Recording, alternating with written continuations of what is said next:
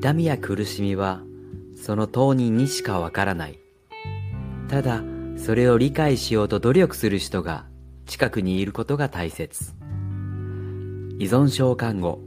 松下敏子教授の言葉。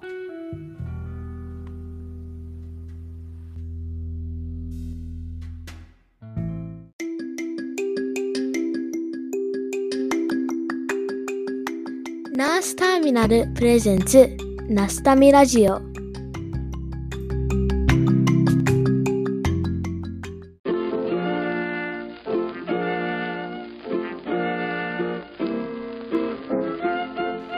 どうも新人 DJ のケイです、えー先日私ですね友人のラジオやってるあの大阪の友達を呼んでですね。え納豆どこ？本当はあの冷蔵庫。なんですけどもん撮ってる？撮ってるから撮あってる、から。太一郎です。えみさん、おはようございます。おは。ようございますじゃないの。アメリカでおはようございますかわかんないから。えーっとあな何でしたっけ？まあいいか。えナースターミナルプレゼンツナスタミラジオ始まるよ。え納豆どこ？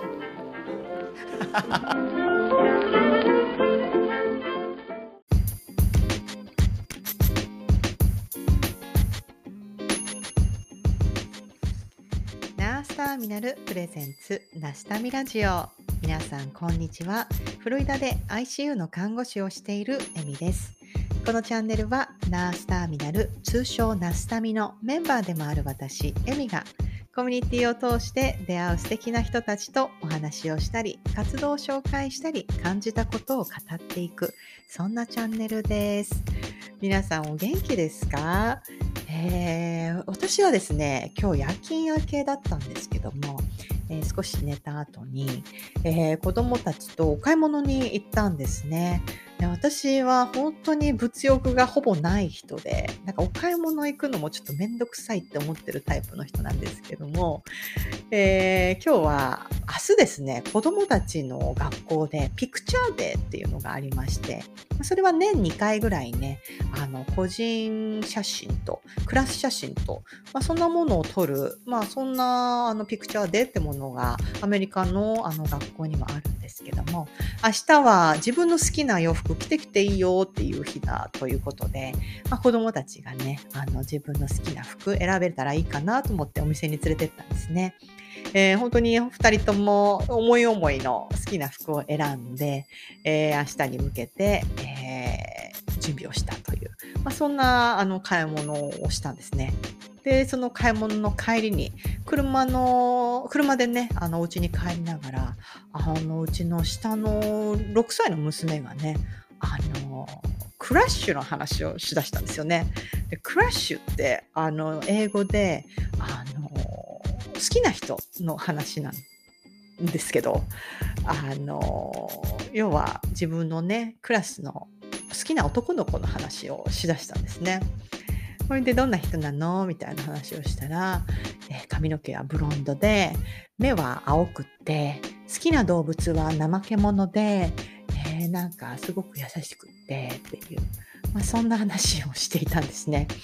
えー私はなんていうかまあ興味があるというか、まあ、どっちかっていうと彼女たちがどんなことを良いと思っていてどんなことを好きじゃないと思っているのかどんな洋服が好きなのかどんなことに今すごく興味があるのか結構いろいろ知っておきたいって思うタイプのあの母親で。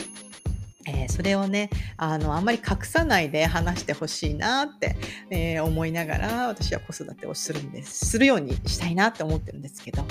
えーそのねクラッシュの話を聞きながら、えそのクラッシュの感じが今後どうなっていくのかなっていうのを、まあ、話し続けてほしいなって思いつつも話す話を聞くのが怖いなってちょっと思いつつもなんかちょっとねドキドキしながらそんな話を聞いてきたっていうような、えー夕方を過ごして、えー今日はいました。えーラストミラジオシーズン2あのまたメールが届いていますので、えー紹介しますね。えー本日は、えーまた常連さんの生まれても死なないクリボーさんからのメールを紹介します。えー、エミさん、新人の K さん、こんにちは。踏まれても死なないクリボーです。ナスタミラジオ第26回から28回聞きました。どれも素敵な回でしたね。ということで、えー、26回のあすみさん回、えー、世界で活躍するために逆算してやる、環境を変える、今の地で頑張る、など苦労な苦労がありながらも素晴らしいと思います。27回のゆきさんは、えー、ナスタミへの愛とワクワクにあふれた回に温かな気持ちになりました。28回のミヤンさんにはママさんの頼もしさと優しさを知ることができますますミヤンさんの人柄に惹かれましたという感想をいただきましたあともう少し、えー、さて前回のメッセージの続きですがクリボーの食べ物について特別にエミさんだけに教えちゃいます。実はクリボーの土の養分などを吸って、えー、成長しているんです。ある程度大きくなったところで足が生えて赤い帽子のひげのおじさんをやっつけに土管の外に出かけます。おそらくエミさんはなんであんなにたくさんのクリボーが、えー、土管から無制限に出てくるのか疑問に思ったことあるのではないかと思います。実は土管の中では胞子の胞子で新しいクリボーがどんどん誕生しているんですよ。今もこの瞬今この瞬間も土管の中でクリボーは胞子によって増え続けています。イメージが湧くようにクリボーの増え方をエミさんだけに教えちゃいます。企業秘密なので、ナスタミラジオのリスナーさんには内緒にしてくださいね。ということで、ちょっと言っちゃいました。ごめんなさい、クリボーさん。それでは次回のクリボーさんのあ、クリボーさんで、クリボーからのお便りをお楽しみに。ということで、えー、ごめんなさい、クリボーさん全部読んじゃいました。えー、なんかね、イラスト付きで、このキノコが、えー、どうやって増えるのかという、そんな、あの説明付きで今回はメールをいただいて、正直あんまりあの同感からなんでそんなにキノコが出てくるのかなってあんまり疑問に思ったことがありませんでした、クリコさん。でもとても勉強になりました。ありがとうございます。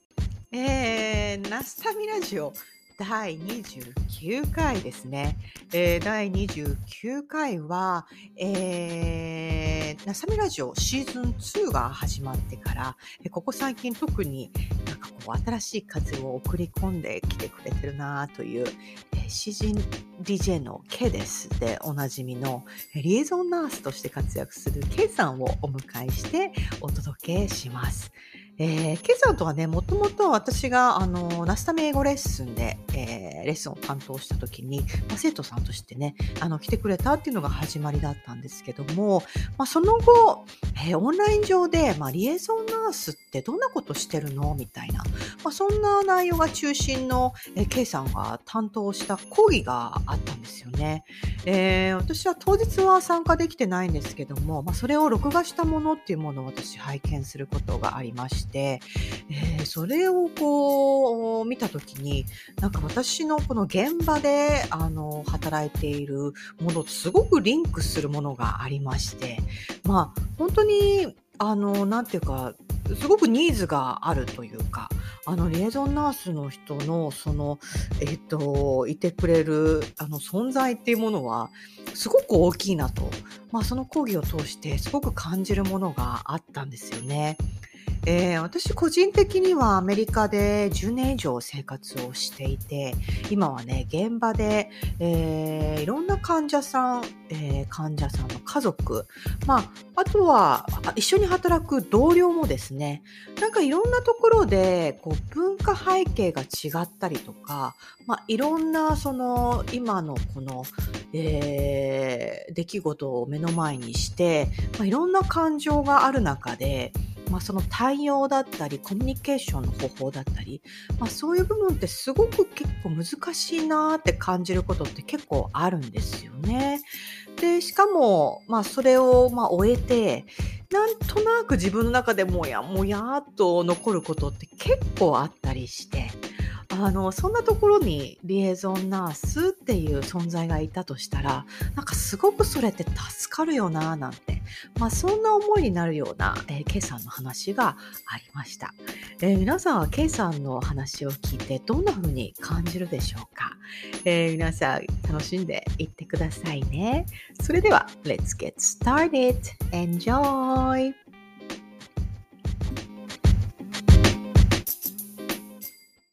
ええああ、じゃあいいですね。いや、リエゾンナース、あのね、講義はね、私ね、えーっとね、3回は聞きました。嘘。そんなにですか？いや、なんかね、あれ、面白ありがとかったんですよ。うございます。私なんか。っていいうか、や、なんすごい嬉しいです。く、いやいやいや、今日の朝も聞いてました、あれ。もう一あ、え、回聞こ嘘。う。うん、再放送さっきまで聞いてくだ聞いてました。さってるんですかええ でもなんかあれね、私の中で結構ドンピシャっていうか、今働いてる病院って、えっと、トラウマ病院なんです。うんうん。で一応レベル1トラウマ病院、トラウマ病院と呼ばれるとこなんで、まあ、大きな ER がついた、あの、とこなんで、なんていうか、あの、いさ、あの講義で話していた、なんていうか、種類、種種類の 患者さんっていうのは、本当毎日来るっていうか、うんうで、ん。そこで、あの、看護師たちが、まあ、例えば依存症の人、例えば自殺、あの、願望がある人、なんか、まあ、精神疾患の人っていう、なんかそこら辺を、やっぱ、なんていうかな、やっぱコーピングがなかなかできないっていうか、うんうしかもんうん。なんか、日本みたい、日本の看護師みたいに、あ、そうですね、そうですねっていう傾聴っていうの、うんうん。すごい日本って看護ですごいなんか教えられるじゃないですか。うんうん。なんですけど、なんか、こっちの看護師って、まあピンキリですけど、結構なんか、なんていうかな、言い合うみたいな。なんか、なんて言うんうだろーん。う。なんか、言い返すみたいな。なんかそういうう、あ。の、なんていうか、げ現場っていうか、なんていうのかな。そういう姿っていうのは結構見るんですよね。うんうん。なのええで、なんかそこで、なんか、例えば、私なんかは、どんな患者相手でも、まあ、話を聞いてあげて、そうですね、辛いですねっていうのが、看護師だ、の仕事だって思っうんうん。てるからやってると、エビはよくあれで何にも言わないよね。よくあんななんか冷静に対応できるよねって言うんですよね。ええ ジャパニーズス。タイルなんですかね、それは、傾聴は。なんだ知らなろかった。そうそう。だから、リエゾン看護っていう、看護師っていう人たちもいなくないような気がするんですけど、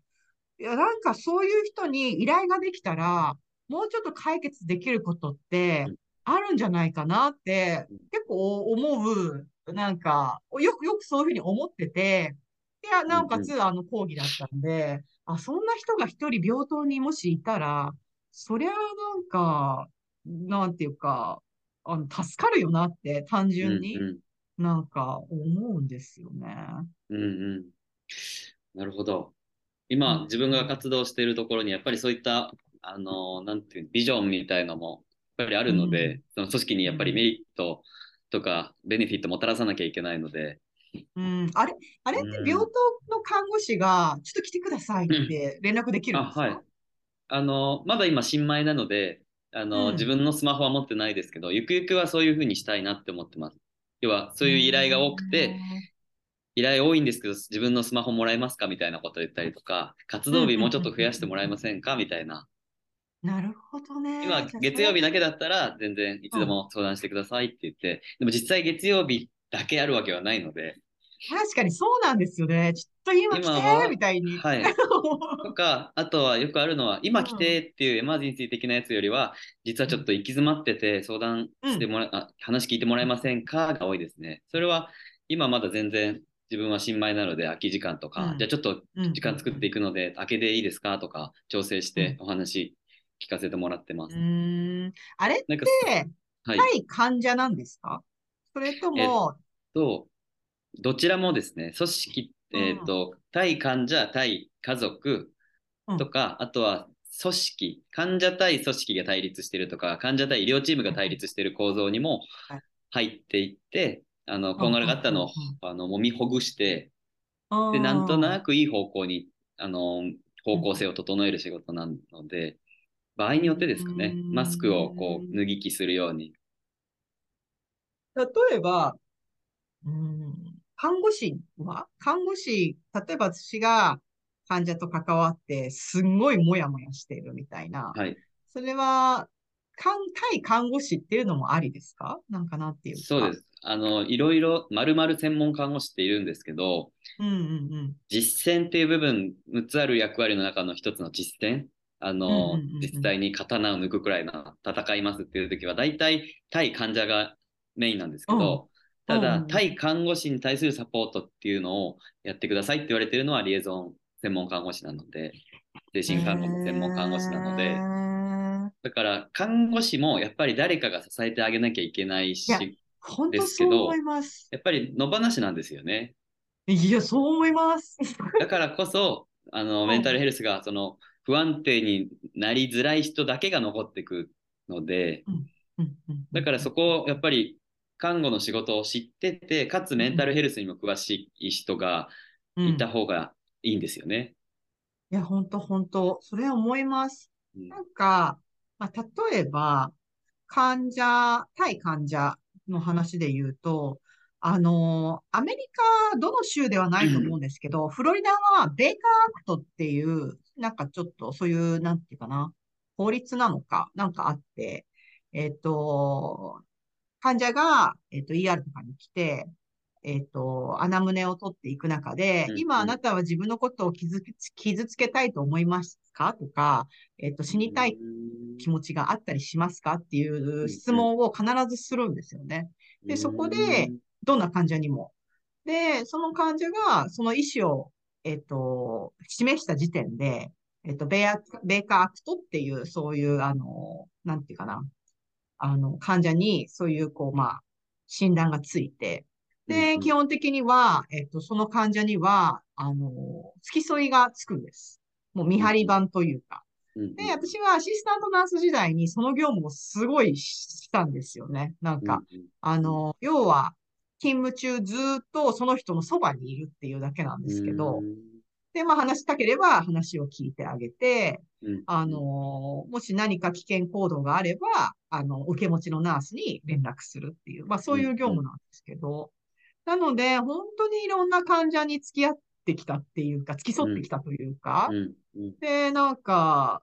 あのーなんていうか、まあ基本的には自殺祈祷があるので、あの、死にたいっていう訴えをずっと一晩中聞いてた日もあったし、例えば、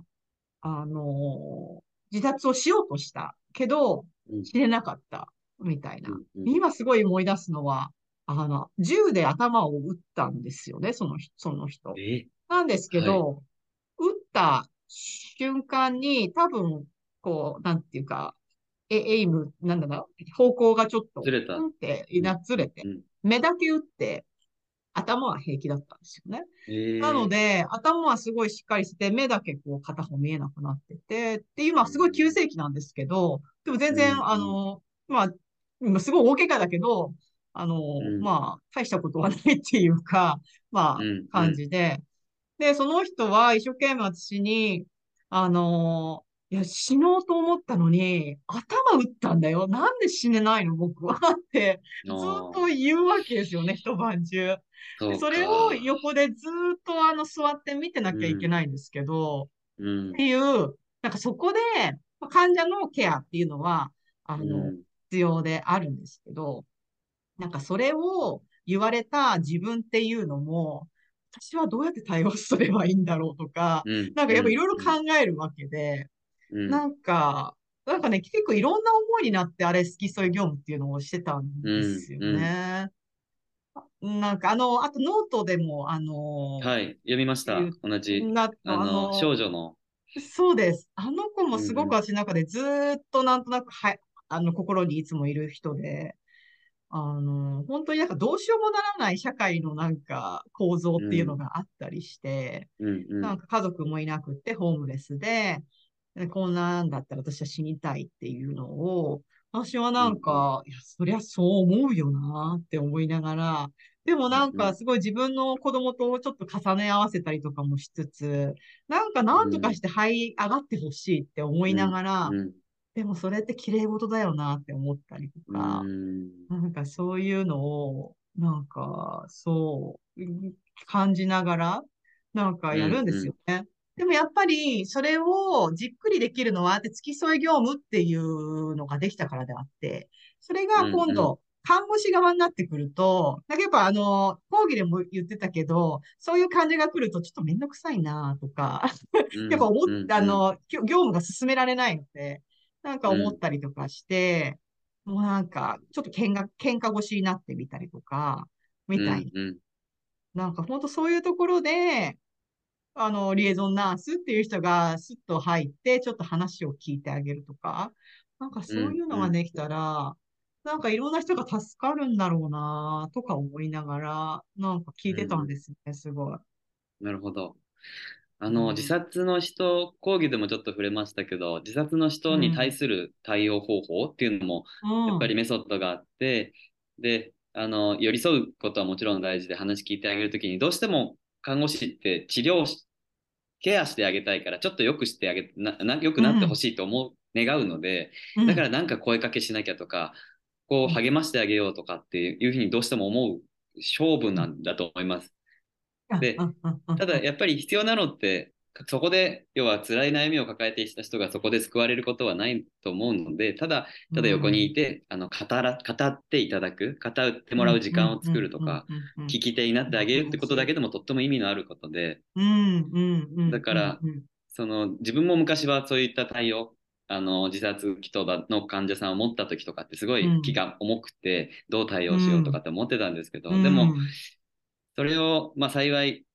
大学院のリエゾンのなる過程で学ぶことができたので、今はそういった、うん。なんていうんですかね、理論武装というか、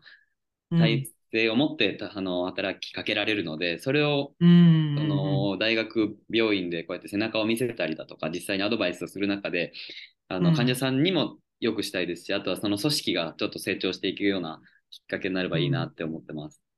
いや、本当それ思うんですよね。なんか、うん。つい、つい、ついこの間の勤務なんですけど、うんうん。あの、それこそ本当に、あの、知ったというか、付き添いがついた患者さんが、もう家に帰るってなって、あの、うん。全部を剥ぎ取って、あの、脱走したんですよね。うん あの、本当に全裸で脱走したっていう事件があったんですけど、でも体がすごいすごい大きい人だったんで、もう私たちみたいな、あのね、ナースたちにはもう止められなかったんですよね、もう。で、追っかけることしかできなくて、うんそれで他の病棟というかもう、あの、なんていう、病院の廊下をバーってに行ったんで、で、それこそ、あの、病院内を走り回ったんですよね。で、最終的にそういう、あの、ことが起こると、うちの病院では、例えば、うん、暴れ出した患者がいるっていうふうになったときに、あの、セキュリティを呼ぶっていうのがプロトコールであるんですよね。基本的に自分たちで何とかしようとしないっていう。で、まあ、例えば、その、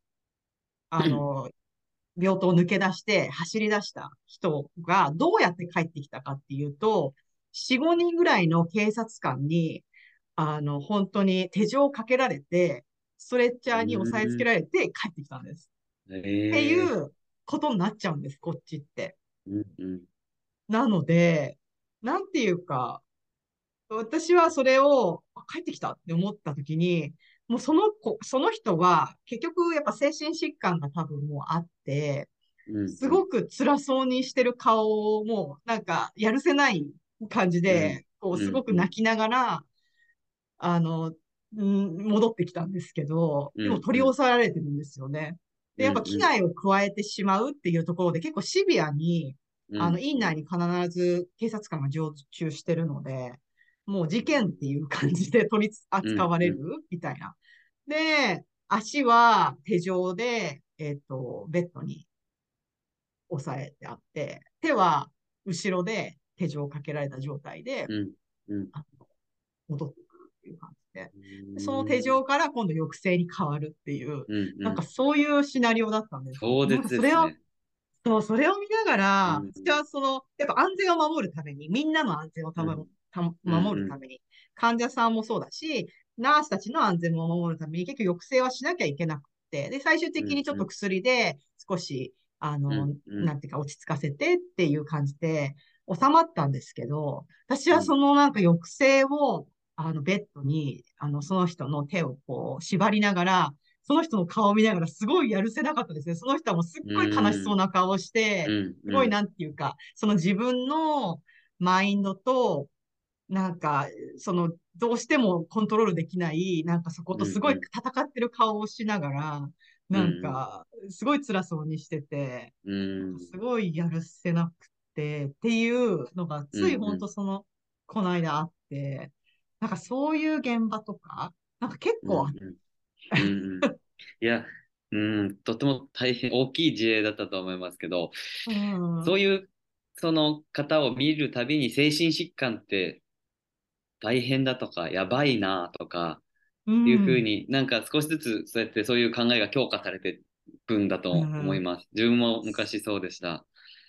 ですよだから、ね。ああなったらどうしようとか、いや、うんその背景に何があるかっていうところまではなかなか踏み込めないんですよね。疾患の、うん何の疾患でどういうち経過を経て、どうしてああいう行動化に至ったのかとか、うん。なんかそこに衝動性がコントロールできないのか、幻聴が聞こえて怖かったのかとか、うん。妄想にとらわれてて、あの、えっと、何ですか、例えば実験さ、代にされるのが怖かったとか、うんいろんな背景が本当は考えられるべきですけど、でも結局それはあんまりそこまで至らないですもんね。暴れた人だ、た大変だ、人を呼ぼう、押さえつけてとか。いや、本当うに、んそうなんです。うんいや、そうなんです。結構壮絶うんな、あの、現場が結構な頻度であって、うんうん。その精神疾患系とか自殺祈祷系の人もたくさんいるし、例えば、あの、家族の対応っていうのも、やっぱすごく大変で、やっぱ ICU になってくると、いろんな、こう、なんていうかな、もう、あの、これからどうしようかみたいな、これからどんどんもっと、あの、治療を続けていくのか、うん、まあ、医療者的には、もうこれ以上やることはないよっていう、なんかそういうのと、家族が同意をするかしないか、みたいな。なんかそういう部分で、やっぱなんか、や、なんとなくこう、同じページにいないみたいうんな。なんかそういうふうになってくると、なんか、やっぱ難しいんですよね、すごく。で、結局、家族がなかなかこう、まあ、こ看護師側のい言い分としては言うことを聞いてくれないとか。うんなんか例えば、面会は一人だけしか部屋に入っちゃいけませんよってすごい簡単なこうんとで言っても、なんか潜り込んで、部屋に5、6人で入ってくるとか、うんなんか、そういう風なるほどになってくると、最終的にその気持ちはすごくわかるんだけど、でもそれは決まりとしてできないよっていうのを説明しても説明してもできないとかなってくると、結局セキュリティを呼んで連れてってもらうっていう、なんうですよね。やったりとか、うんなんか、例えば、その自分の家族に、あの、もう採血も、あの、吸引もししてほしくない。なんか、こう、い、い、うんなんだろうな、本人が痛いと思うから、みたいな感じで。うんうんで、うん、だけど、えっと、この患者が、こう、し家族、まあ家族が死んでしまうのは嫌だから、うんうんと、なんとかしてほしいとかいう。うんだからそうなってくると、え、じゃあどう、どうすればいいのみたいになって、何もしたくないっていうのであれば ICU には置けないし、でも家族は ICU で見てほしいしとか、うんなんかそういうなんかこう、こう食い違いみたいなところで、なんか全然業業務が進まないみたいな。なんかそううんいううんなんか結構、なんか看護師としての対応の葛藤みたいな感じがうんうん私はどうすればよかったんだろうみたいな。なんかそういうのもやっぱ介入してもらえたりとかするんですか？そうですね。今のも、やっぱり患者さんとご家族で意思決定がまだ定まらないっていう葛藤の中にあると思うので、だからそ、の、うん、揺れ動くそのジレンマをどう解きほぐしていって、最良な意思決定に導くような支援ができるかっていう目線で考えるんですよね。うん。なるほど、ね。だからもし、そこでもし呼ばれていくとしたら、まあうん、医療チームからそういった状況を申し送り受けて、ご家族確認して、キーパーソンは誰だとか、キーパーソンが一人で決定できない場合もあるから、キーパーソンを支援する人は誰かとかっていう家族システムを確認して、うん。で、まあ、さりげなく入ってって、ちょっとお話聞かせてくださいから入って、で、なんとなく本題の本音をちょっと出していってもらって、どうしてもらいたいかっていうことを喋りながら、えっと、意思決定のサポートする感じになると思います。ね。いや、なんか、あでの、悲しいうん。悲しすぎて、なんかルールを破れないとあ、守れないとか、勝手に入ってきちゃうとかっていうのも、うん。まあ、ルールは守んなきゃいけないので、ダメなんですけど、破ったら。うん。ただ、非単反応としては、なんていうんですかね、自然な反応でもあると、肯定的にも評価できると思うので、はいはいはいはいはい。だから、まあ、そこは受け止め、当然最初は受け止められないですよねって話から入っていって、で、ただ、ルールを説明して守ってもらうとか、なんか必ずしも、こっちがネガティブな気持ちになっちゃったら、それはあんまり良くないことなので、どちらにとっても、ルールを破る迷惑な人だ、そうなんですよやつだってなっちゃうね。と、あれなので、そうなんです。だ。から、まあ当然、と、とあの、突然こういう事態になって受け入れはできないと思いますけど、ただルールはこうこうこうなのでって形で、ちょっと、うんなんていうんですかね、交渉するような形もできると思います。介入するとしたら。でもなんか日本ってどうやって対応するんですか？もうこっちは完全にすぐ警察呼んじゃうんですよね。あんまりにああ、なるほど。なんていうか。でもそれってどうなんだろうってちょっと思ったりとかする場面ってやっぱあって、やっぱえね、えなんかこう、その気持ちはわかんなくはないし、例えば家族がずっと一緒にいたいとか、うん。例えば、その精神疾患を抱えていたとしても、あのーなんていうか、その気持ちっていうのは、なんかわ、わかる気がするっていうのがありつつも、うん、うん。やっぱその境界線っていうところが、アメリカって結構なんか、すごくこう、なんかなんていうかな、すぐ惹かれるドライなんですか？ええうん、って思います。これ以上やったら、それはダメだよっていう、あの、看護師を、看護師にそれはやっちゃダメだよとか、なんかそういう感じで、うん、警察がすぐ介入するんです。本はどうだろうな。でも、でもまあ警告はするかもしれないですね。あの、これ以上この行為を続けた場合は、こういうふう、こうこうこうしますよって警告はすると思います。うん。でも、基本的には味方になってあげる結構いい方向進むんですよね。あのあ今回、そのご家族で急に対応され、あの、こういったこと自体になってびっくりされてますよね、みたいな形で入ってーいくと、うん意外とおい互いにとってウィンウィンな形の方向性に整ええられることが多いです。なるほどね。医療者って、あの、ま、要は精神疾患からちょっと離れますけど、非単反応とかって、要は不安とか恐怖、うん。突然の出来事による、に巻き起こされた心因反応が起こるんですけど、うん。それがうん。医療者に転移しちゃうのが一番ややこしいので、医療者としては少ない時間と医療資源を割いて、最良、最善のことを一生懸命頑張って、まあ、CPA だったら心臓をしてますし、うん。えっ、と、いろいろ薬剤、ああだこうだってやってるのに、いあの、うん。患者さんのご家族のネガティブな、あのー反応が医療者に転移しちゃうと、うん。陰性、陰性感情の転移を陰性転移って言うんですけど、そうならないように、要は、びっくりされてますよね。今日、あの、あえっと、医療チームの誰々です。ちょもうちょっと今一生懸命やってるので、もうちょっとお待ちくださいとかっていう、えっと、介入が事前にあったりとかすると、うんなるほ割どと。お互いにとってうまくいくような気がします。なるほどね。最初からルールを守ってくださいね、よりはいい気がしま確す。かに。確かに確かに。なんかね、余裕がなくなるほど、結局そういう感じにやっぱなってきちゃうっていうかう、んうん。そこで例えばリーダーとか、なんか全然こう、その受け持ちじゃない人がなんとなく入ってって、あー大丈夫だよって言ってあげるみたいな、なんかそれができると、確かに和むは和むっていうか。そうですね。やっぱりだから第三者が、が必要なんですよね。あうん確かに。の、だからこそリエゾンナースが必要で、あの、うん日韓の対立をこう未然に防ぐようなガス抜きだったりだとか、いい方向に向けるような情報収集だったりとか、今実は病院で新しい役割と加算が始まって、あの、メディエーターっていう役割なんですけど、入院時重症患者対応メディエーター加算っていうのが始まって、メディエーター。と言われる第三者が、あの、重症してきたご家族に、あの、うん間に事前に入ってってお話ちょっと聞いて、で、情報収集したり、それをあのうん医療チームに伝えて、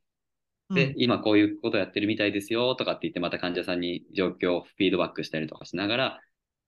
あの、順調に最良の意思決定が、あの、するような支援をする役割なんですけど、やっぱり救命チームは余裕はないじゃないですか。全力ないんででやってます。すよ。本当に、ないんです。はい。しかもやっぱその患者だけをケアするってことはできないので、そうですね。特別扱いもできないですし。そうなんで、そこに時間を割いてあげられるなら割いてあげたいけど、うん。でも、そうはいかないところがあって、そうなんです。なんか、いや、本当そうだったんですよね。本当なんかこうんこ数日の、あの、私の勤務なんかも、一人の患者はもう本当クラッシングしてるっていうか、こうなんかもう本当に、あの、身体的にもう輸血もバンバンいかなきゃいけないし、血圧も上げなきゃいけないし、みたいな、なんかそういう対応をしてるところに、うん、家族、この患者自体は落ち着いてるんだけど、家族が落ち着いてないっていうパターンがあ,、うん。あって、でうんうん。私がその他の部屋で、こう、すごく忙しく、こう、ドキドキしながら、こう、対応している、そこに来て、私の家族のちょっと、あの、対応してほしいっていう、私の中ではプライオリティは全然なんか今はこ、そっちじゃないっていう時に、でも対応しきれなくって、でもなんで今ちょっと、今は今じゃないんだけどなっていう、なんかこっちは思いながら、すごくもどかしいみたいな。うん、うん、うん。そういう場面ってやっぱあるんですよね。うん本当に。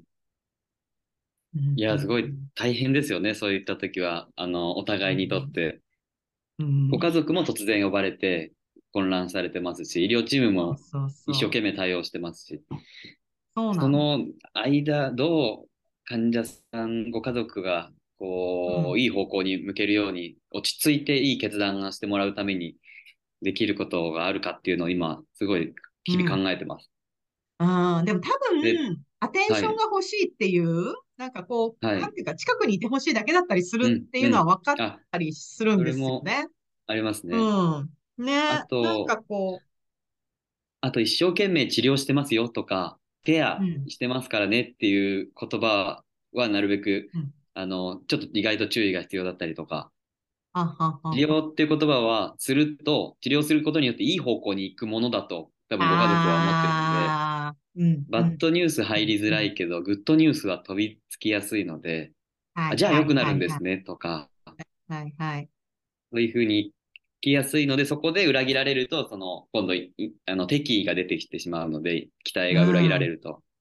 そうならないように、例えば、今、自分がいる救急だったりとかして、CPA で来て、僕まだ若いのにご助けてください、なんとかっていうご家族に対しては、一生懸命、あの、救急の先生たちはやってますけど、あの、うんもしかしたら、その発見までに結構時間が経ってたかもしれませんね、とかっていうバッドニュースを少しずつ小出しにしてって、で、救急隊さんも一生懸命やってくれて、今、救急の先生たちも一生懸命やってますけど、もしかしたら辛いご決断をご家族にしていただかなければいけませんとか、うん、うん、うん、うん、うん、うん、うん。っ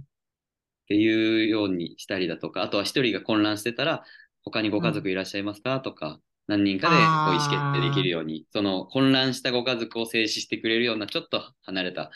関係性が離れた家族を呼んでもらうとか、いろいろ対応を考えて、ちょっとリエゾンからは離れちゃいますけど、うん。うんいや、でもなんかそれメンタルヘルスというか、はい。うん、確かに。それをなんかこう、うまいこと介入できる人がいてくれるっていう存在だけでも、うんまあ、ナとしてはすごく助かるし、まあね、ちょっと、あの、家族としても、ちょっと担当ナースには言いづらいけど、まあちょっとね、あの、病棟にいるその、あの、ちょっと話せる人に少し話すみたいな、うんうん。まあそういう人がいるっていうだけでも、まあお互いになんかいい感じはしますよね。うんうん。そう思います。そこになれるように、えっと、日々勉強してます、今は。ねえ。いや、本当必要だなって本当思うんですよね。あとなんか、あの講義の中で、あの、例えば、アルコール中毒の旦那さんを持つ、あはいはいまあ依存症を持つ、えっと、奥さんはい。の、なんか、話みたいな感じで、なんか、なんかやっぱ、海外で、こう、まあ、主婦をしてる人たちって、結構クローズドというか、なんかなんだったっけな、うんうんなんて表現してたっけな。あ、無限の孤独みたいな。なんか、そんな表現してたと思うんですけど、講義の中はいで。なんかはい。私も主婦をしてた時時期が長いので、あの、なんか、しかも私の場合は海外で、えっと、主婦をして、子育てをしてってなってくると、やっぱ、お友達もそれなりにいたけれども、こっちでママ友としてというか、なんかそれで作ったお友達だったりとかして、やっぱりなんかで、家族は、家族には心配をかけたくないから、なんかあんまり、こう、なんていうかな、家であることとかいうのをあんまり言わないように大丈夫だよっていう感じで生活をしていくというか。うんうんで、えっと、まあ、そのママ友っていう、まあ、子供を介してお友達になった人たちっていうところにも、だからなかなかその、なんていうかな。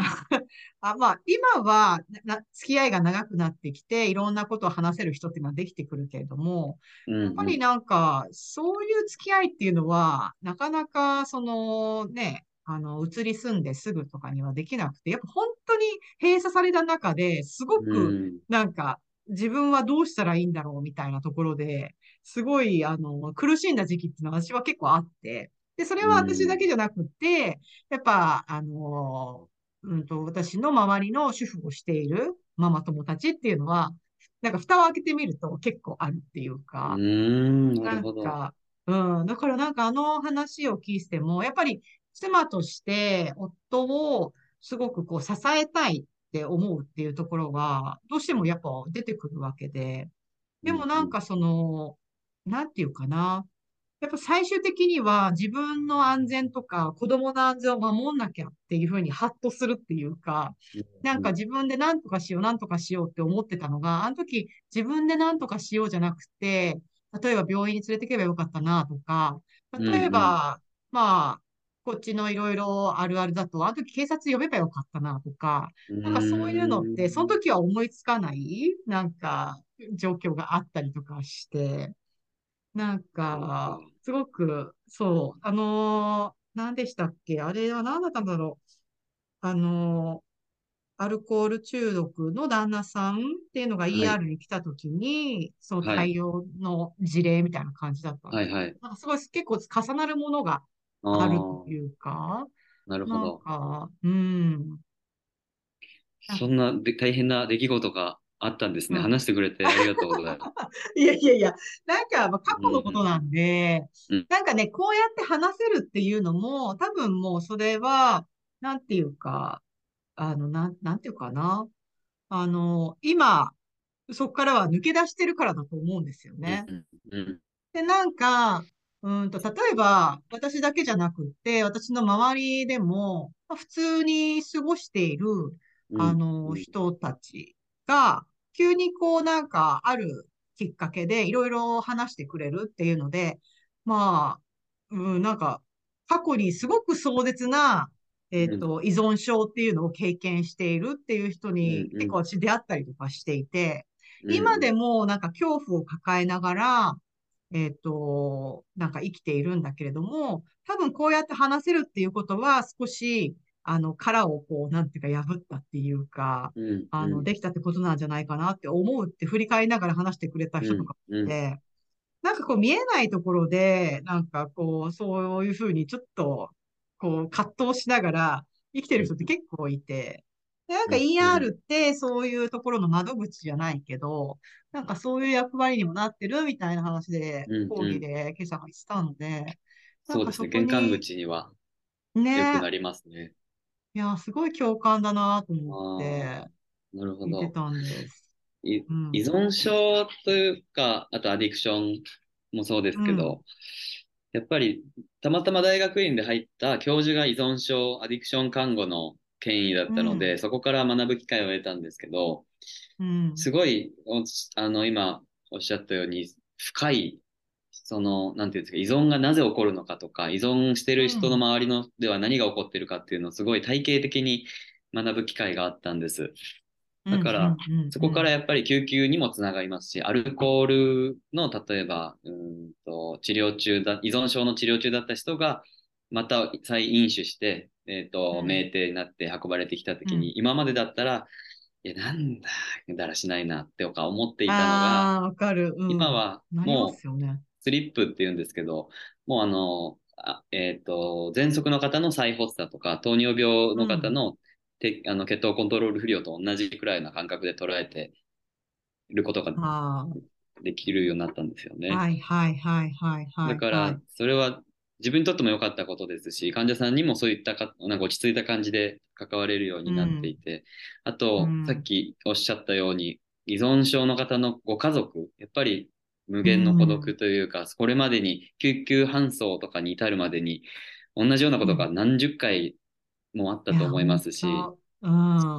情けない気持ちでいっぱいだと思いますし、本人ももちろんそのだと思うんですけど、それがようやく医療の窓口にたどり着いたっていう玄関口だと捉えると、うん。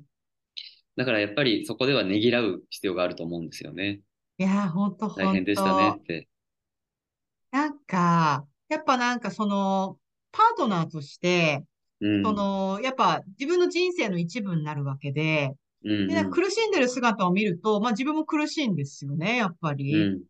で、それを何とかしたいって思って、何とかしようとし、なんかね、いろんな方法でサポートしたいって思うんだけど、うん。それがうまくいかなければいかないほど、なんか自分のなんか、なんていうのかな、力の足りなさみたいのを、なんかちょっとうん思い知るというか、なんかそんな感じで、で、多分、私が例えば一生懸命サポートしようっていうのを、相手が感じれば感じるほど、相手はプレッシャーを感じるというか、うん。なんかうん逆、なんか結構逆効果な、だったのかなとか思うところも思い出すとあったりとかしうて、ん。うん。うん、なんかそういうのって、なんか、な、なんていうか、ね、なんかうまく、なんか、で、難か、すごく難しいなと思って、やっぱり難しいと思います。自分がいざ当事者になる可能性もありますし、ご家族になる可能性もありますし。うん。うん。いや、本当なんか、看護師として、例えば患者に関わるときって、やっぱり、なんていうか、ある程度い一歩引いて、こう、その人の人生のことを、まあ、考えて、いろいろ対応はするけれども、自分の人生の一部としては、こう、うんなんていうか、その人を見ていないというか、ででもやっぱその家の中になってくると、とか、まあ、パートナーとかになってくると、うんまあ、多分、私の中では今は、それは、なんていうか、自分とはまた別の、あの、次元で、あの、相手を見なきゃいけないなとは思うんですけど、でもやっぱりね、やっぱ生活の一部なんで、なんか、やっぱそれは難しくなってくるよなって、今振り返るとすごい思ったりするんですよね。まあ、とそうですよね。近ければ近いほど冷静な判断は難しくなってくると思うので、だから、うん。それは、その時のエミさんのその、あのー苦悩とかは、むしろ自然なことだと、なように感じます。うんうんうんうんうん。家族であるのと、やっぱり、いえーと、医療者として患者さんに接するときとは、やっぱり冷静にはなれないですし、採用の決定はで難しいんじゃないかなって。そうですよね。なんか、そういうふうに、こう、ちょっと感じたときというか、うんまあ例えば、えっと、依存症の人とか、とか、精神疾患とか、まあ、デプレッションとかわかんないけど、はい。そういう人が例えば救急で来たときに、家族が付き添っうん、黙って付き添ってる人とかに、なんかはい、こう、どう、どういう対応をするんですか？なんか、こう、あえて声かけに行ったりとかするんですか？対応として、まあ、必ず家族には、まあ、ER に基本はいるので、声をかけに行きます。うん。キットカットでも、オーバードーズでも、アルコールでも一緒ですけど、繰り返しているような家族であれば、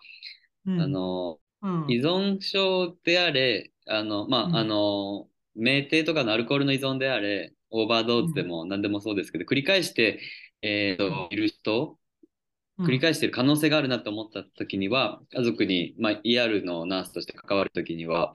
あの、こういうことはよくあるんですか？とか、あのご、ご家族も大変なんじゃないですか、実は、とかっていうふうに、ちょっと共感的な姿勢で、あの、指示的な感じ、ササポートする、サポーティブなスタンスで入っていって、相手に語ってもらうような感じで情報収集してます。うん、でその中で信頼関係は構築しま、できますし、あの、そのスタンスでいけば基本的には。で、あとは、あの、ちゃんと医療にかかってるかとかっていうのを聞くようにしていて、で、もしこういったことをご家族だけで対応してるとか、家族内だけで完結させようとしてたときには、あの、こういったことはもしかしたら医療が力になれるかもしれませんよとか、うん、あの、精神科のクリニックとかでこういったところがあって、えっ、ー、と、ご主人はもしかしたら、ご主人とか、えっ、ー、と、まあ、誰でもいいんですけど、患者さん本人はもしかしたら依存症かもしれませんねっていう形で情報を伝えたりだとかして、必ず医療につなげられるように、精神科医療につなげられるようなサポートをしてます。うん。結構、なんかパートナーとか、あと子供もそうだと思うんですけど、うんうん、なんか病院に連れてくるっていうのって、まあ本当に具合が悪くてとかいうのもあると思うんですけど、そういう精神的な部分のところって、なんか結構 SOS だったりするなって、私はちょっと今思って、思うところあって、でも母親としても、例えば子供の、なんか虐待とか、なんかそういう部分とかでも結構紙一重だなって、私はちょっといつも思いながら子育てをしているっていうか、なんかこういっぱいいっぱいになるところって、どんなお母さんにもあったりとかするし、そのなんか家庭の中で、こうなんともどうにもならないことみたいのを、やっぱなんかちょっとなんか SOS みたいな感じで、うんうん、なんかこう、ちょっと病院にかかるみたいな、うんうん、なんかそういう気持ちって、なんか、ある瞬間っていうのはあるっていうか、うんうん、なんかそこでね、なんかそういうのを対応してくれる人がいるって思うと、うん、なんか気が楽になりますよね。うんうん、なんかその、そういった対、そういうご家族がそう思ってもらえることがもちろん一番あの、一番いいと思いますし、やっぱりあの、うん、こういう救急外来を利用するとか救急車を呼ぶあの呼ぶって多分、うん、人生の中でも結構なんていうどん底だと思うんですよね。どうにも、家族の中でもいろいろ何十回何百回と同じようなことがあって、苦労して苦労して、あ、もうダメだ、救急車って言って呼ぶと思うので、だからそれ自体が依存症の中では概念としては底付き体験って言っても、ニッチもサッチもいかなくなって、サポートが入れる余地がある場所なんですよね。タイミングなんですよ。だから、そこに至ったっていうふうに頭の中で考えて、で、ご家族には、あの、指示的に、あの、話を聞きますし、で、もしくは混乱してたりとかしたら、混乱してたら混乱してたで、あの、それは、あの、えっ、ー、と、介入のし、するタイミングになるので、混乱してる時ほど介入しやすいので、あの、混乱してた時、大変な状況を支援してくれた人だっていうふうに信頼関係が構築できれば、こちらのいい方向にも持っていけやすいですし、あと患者さんに関しては、えっ、ー、と、まあ、基本的には、いい、大丈夫だって言ってる人が多いんですよね。オーバードーズにしても、依存症にしても。うん、でもそこの動機づけ、内発的な動機づけをどう強めるかっていうサポートが必要なので、まあ、だから救急外来で接する時間は短いですけど、ちょっと動機づけ面接って言ったりしますけど、会話の中で、あのー、実は辛い状況を長いこと抱えてらっしゃるんじゃないですかとか、そういった声かけをして、うん、あの、語ってもらうタイミングをこう探って、で、語ってくれたら、その上で医療の力がサポート、あなたをサポートできますよっていう、あの、スタンスをこう明らかにしていくような形で。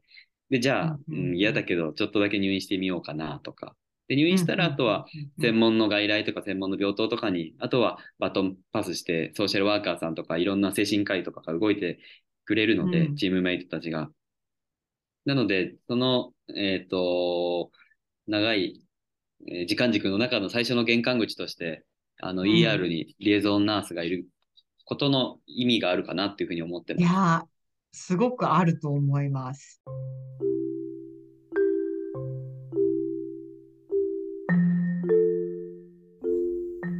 Nurses, you could do it. Nurses, you could do it. Nurses, you could do it. You really can do it cause you can. Nurses, you could do it.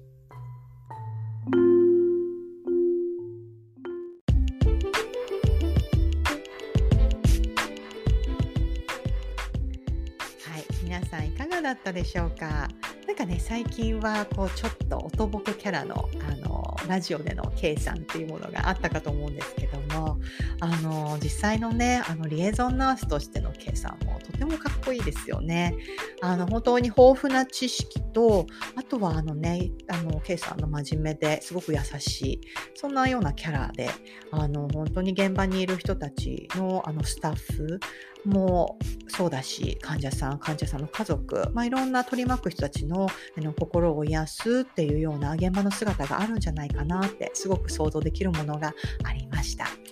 私個人的には本当になんかこう人を知っていくあのこうジャッジをせずにあのの人がどうしてそんな風に考えるのかなどうしてこんな表情をするのかなってあの知るっていうことってすごく優しさにつながるんじゃないかなって私は思うんですよね。あの看護師だからではなだけではなくてあのちょっと隣に座ってる人がどんな表情をしているのかななんて少し見てえー、少し知っていくっていうなんかそんな作業って少し、あのー、みんなできたら少しこう優しさがあふれるんじゃないかなと。そんな風にも考えた、えー、話でもありました。皆さんはどんな風に考えましたか、えー今回のマスターミラジオはここまでになります。皆さん次回まで元気に過ごしてくださいね。それでは、See you next time. Bye!